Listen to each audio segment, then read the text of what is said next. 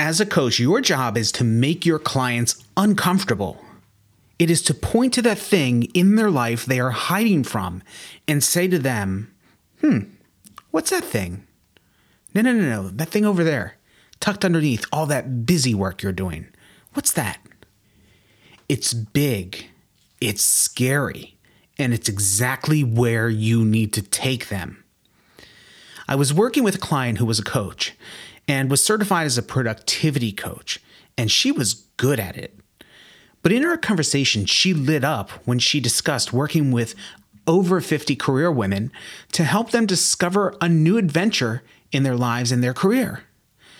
But she was certified as a productivity coach, and we discussed how to build her career as that productivity coach. I, as her coach, let her down because the thing that she was hiding from was coaching women over 50 to start in the third act of their lives.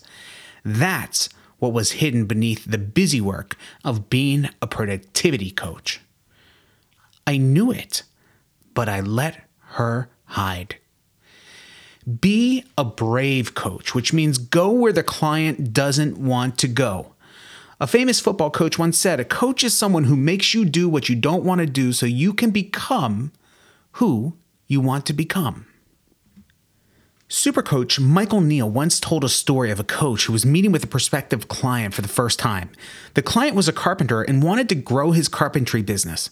So the coach coached him with all her heart to do just that. She spent three hours with the prospective client.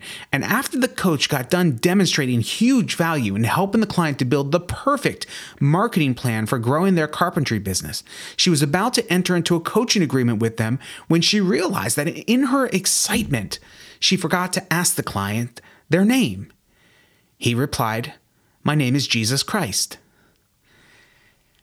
As coaches, the first order of business is to help the client identify the right wall to lean their ladder upon. We don't want to be like that coach who was coaching Jesus Christ to be a more effective carpenter. We don't want to be like me, who was coaching someone to be a productivity coach, when what she really wanted was to inspire women over 50 to write adventure and excitement into their third act of their lives. How horrible would it have been if I was successful in helping her to be a more effective productivity coach? What we do is arguably one of the most important jobs in the world. We don't let people hide from their dreams.